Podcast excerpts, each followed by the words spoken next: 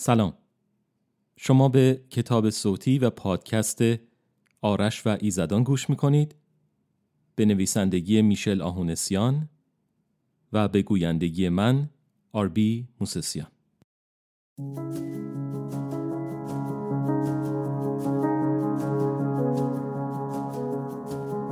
آرش و ایزدان،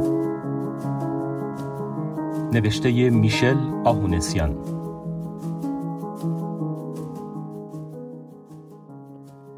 قسمت دوم از فصل چهارم، چشمان ملک الموت.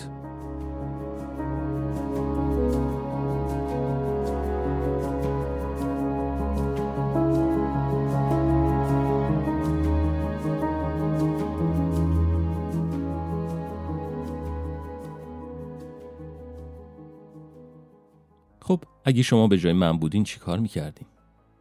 اگه میدونستین که چند لحظه بعد آقا یا خانم عزرائیل قرار از پشت اون صخره یا از ته اون گودی بیرون بیاد و توی چشمای شما نگاه کنه، اولین اقدام شما چی بود؟ شاید بگین چشمای خودم میبستم.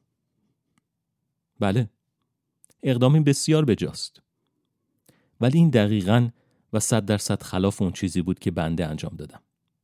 آره، توقع داشتم یه آدم بسیار تنومند با شاخهای بزرگ و پوست پیله پیله شده و سیاه رنگ ببینم.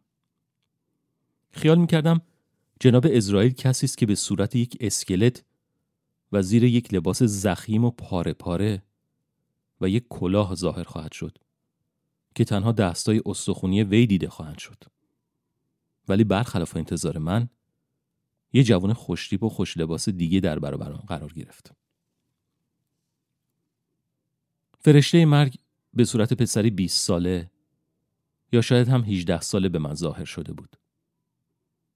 با یه شلوار جین آبی پررنگ و یک تیشرت سبز که با نوارهایی از رنگهای آبی و قرمز تزیین می‌شد. کفش‌های ورزشی کرم رنگ به پا داشت که خیلی راحت به نظر می‌آمدند و کاملا معلوم بود که این جوون مسافت‌های زیادی رو با اون کفش‌ها پیاده روی کرده. موهای عزرائیل در اطراف خیلی کوتاه بود و هر چقدر بالاتر می رفت موها بلندتر می شدن، ولی در جلوی سرش از نیم وجب بلندتر نبودن. چشمای این فرشته آبی روشن به نظر می رسید و یک لبخند خیلی دلنشین روی صورتش نقش بسته بود. شاید جناب ملک الموت با این ترفند مردم رو گول می زد و اونا رو به دیار باقی می فرستاد. اگر کسی به من نمی گفت که در مقابل فرشته مرگ ایستادم، سر تمام ثروت دنیا شرط می بستم که خودم هرگز به ذهنم هم نمی رسید که این جوان عزرائیل باشه. از قیافه اون زندگی و شور و شوق می بارید. درست مثل کسی بود که شما آرزو داشته باشین لحظه‌های خوشی و تعطیلات خودتون رو باش بگذرونین، یا اینکه با اون به کوهنوردی و سفر شمال برین. وقتی فرشته مرگ به 5 قدمی من رسید، ایستاد و در حالی که به همراهان بنده نگاه میکرد گفت: آرش، درسته؟ اسم تو آرشه؟ لحن طرف مقابل کمی خجالت زده و نامطمئن به نظر میرسید. مثل این بود که عزرائیل میدونست منو اینجا پیدا خواهد کرد. ولی از اینکه یه بچه 10 ساله و بی‌ارزشو به جای هدف خودش پیدا کرده بود، به شک دچار شده بود. مجبور بودم جواب بدم. پس گفتم: بله، اسم من آرشه و شما میبخشین، شما استویزوتو هستین؟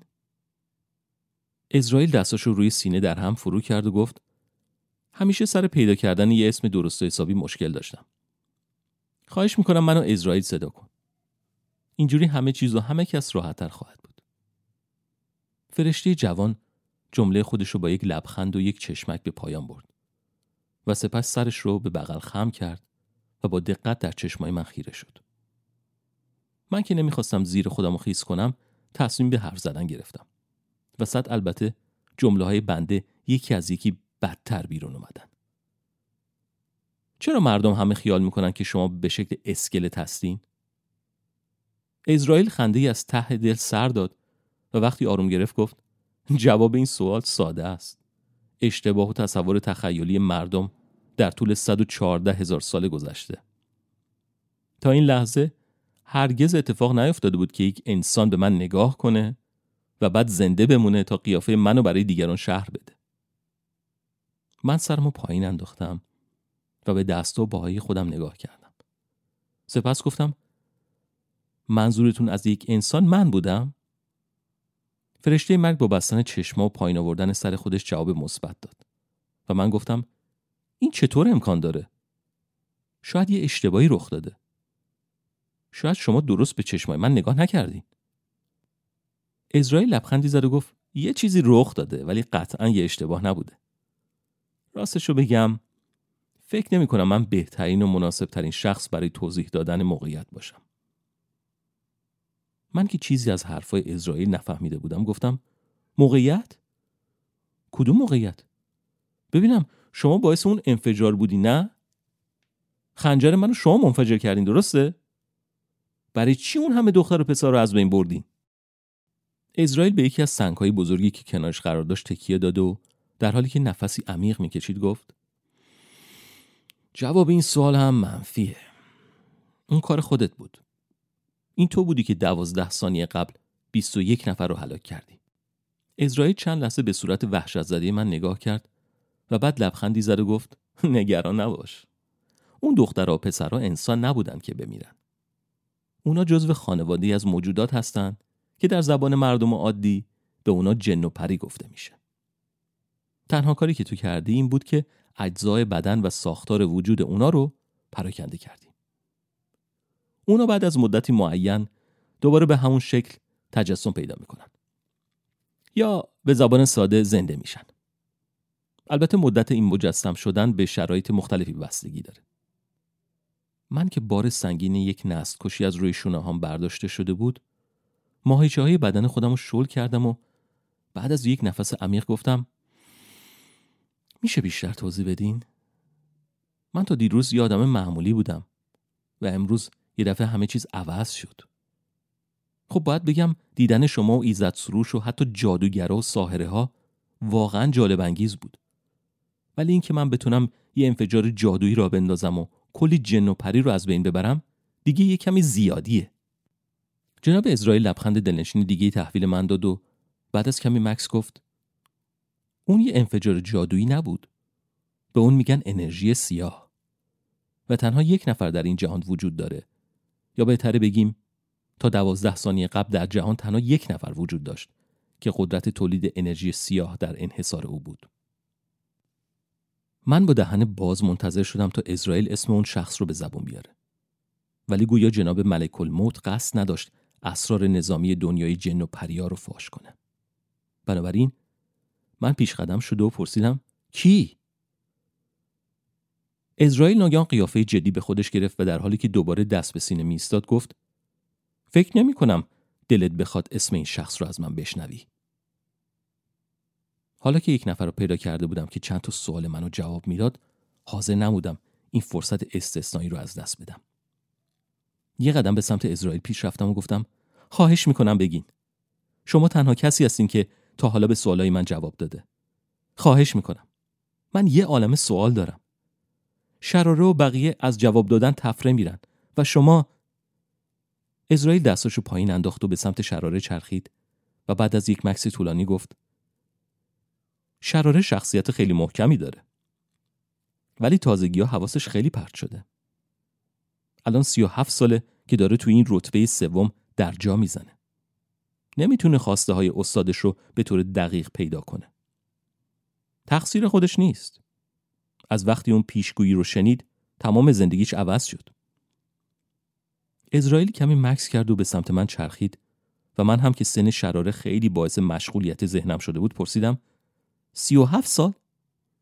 مگه شراره چند سالشه؟ جناب فرشته مرگ دوباره نگاهی کوتاه به شراره انداخت و گفت 326 سال. عزرائیل منتظر نشد تا دهن من از تعجب باز بشه و اینطوری ادامه داد. من اهریمن رو زیاد دوست ندارم. یعنی اخلاق ما 2 نفر زیاد به هم نمیخوره. ولی به خاطر مسائل خانوادگی یا کاری بعضی وقتا مجبوریم حضور همدیگر رو تحمل کنیم.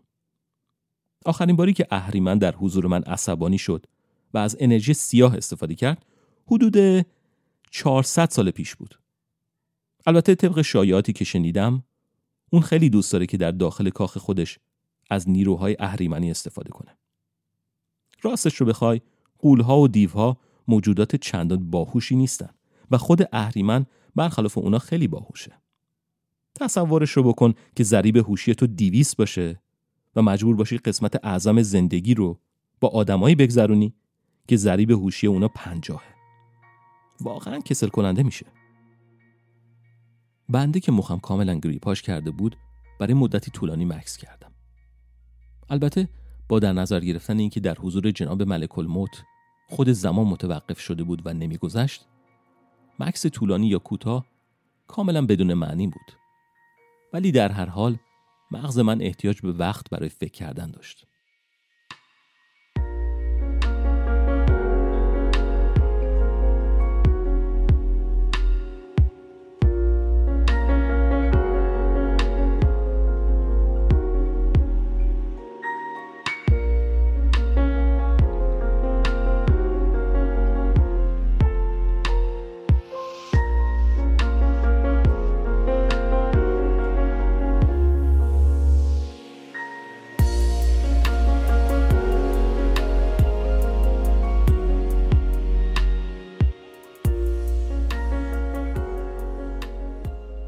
موضوع که بنده قدرتی اهریمنی داشتم واقعا مشغول عصبانی کردنم بود. اگر اجازه میدادم که اوزا به همین ترتیب پیش بره، احتمالاً تا چند ساعت دیگه منو به زندان مینداختن یا اینکه حتی سنگسار میکردن. در حالی که سعی داشتم قیافه رنجیده و معصوم به خودم بگیرم، یه قدم دیگه به سمت عزرائیل برداشتم و گفتم: میبخشین، اگرچه هنوز مطمئن نیستم که دارم خواب میبینم یا همه این اتفاقا واقعی هستن، ولی میشه از شما خواهش کنم که منو از اینجا ببرین؟ من میخوام هر چه زودتر برم پیش خاله هام توی خونه خودمون توی تهران. فرشته مرگ نفس عمیقی کشید و گفت: خیلی متاسفم آرش جان. خونه‌ای که تا چند روز پیش در اون زندگی میکردی دیگه وجود نداره. اونو با خاک یکسان کردن. خاله ها شانس آوردن که تونستن جون سالم به در ببرن. یکی از خالهات بدجوری زخمی شده بود، ولی حالا حالش خوبه. اگه سروش به موقع به کمکشون نرسیده بود، احتمالاً عزرائیل بعد از مکسی طولانی سرش رو پایین انداخت و گفت: فعلا بهترین جا برای تو در کنار شراره است. اون جادوگر قدرتمندیه و آبتین به اون مأموریت داده تا از تو مراقبت کنه. خواهش میکنم به حرفای من اعتماد کن. در حال حاضر امن‌ترین جا برای تو همینجاست.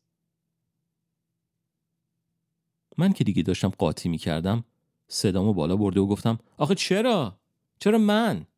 مگه من چیکار کردم که این بلاها باید سرم بیان؟ اصلا این جن و پریا چرا می‌خواستن منو بکشن؟ اصلا شما برای چی منو به اینجا آوردین؟ از کجا می‌دونستین که من اینجا هستم؟ و چرا منو مثل بقیه آدما چرا جون منو نگرفتین؟ فرشته مرگ با قیافه‌ای که معلوم بود در حال تفکر بسیار عمیقه، به چهره من خیره شد و بعد از چند لحظه گفت: متاسفانه جواب این سوالای تو رو به صورت کامل ندارم. اون مقداری که دارم هم چندان قابل اعتماد نیستن.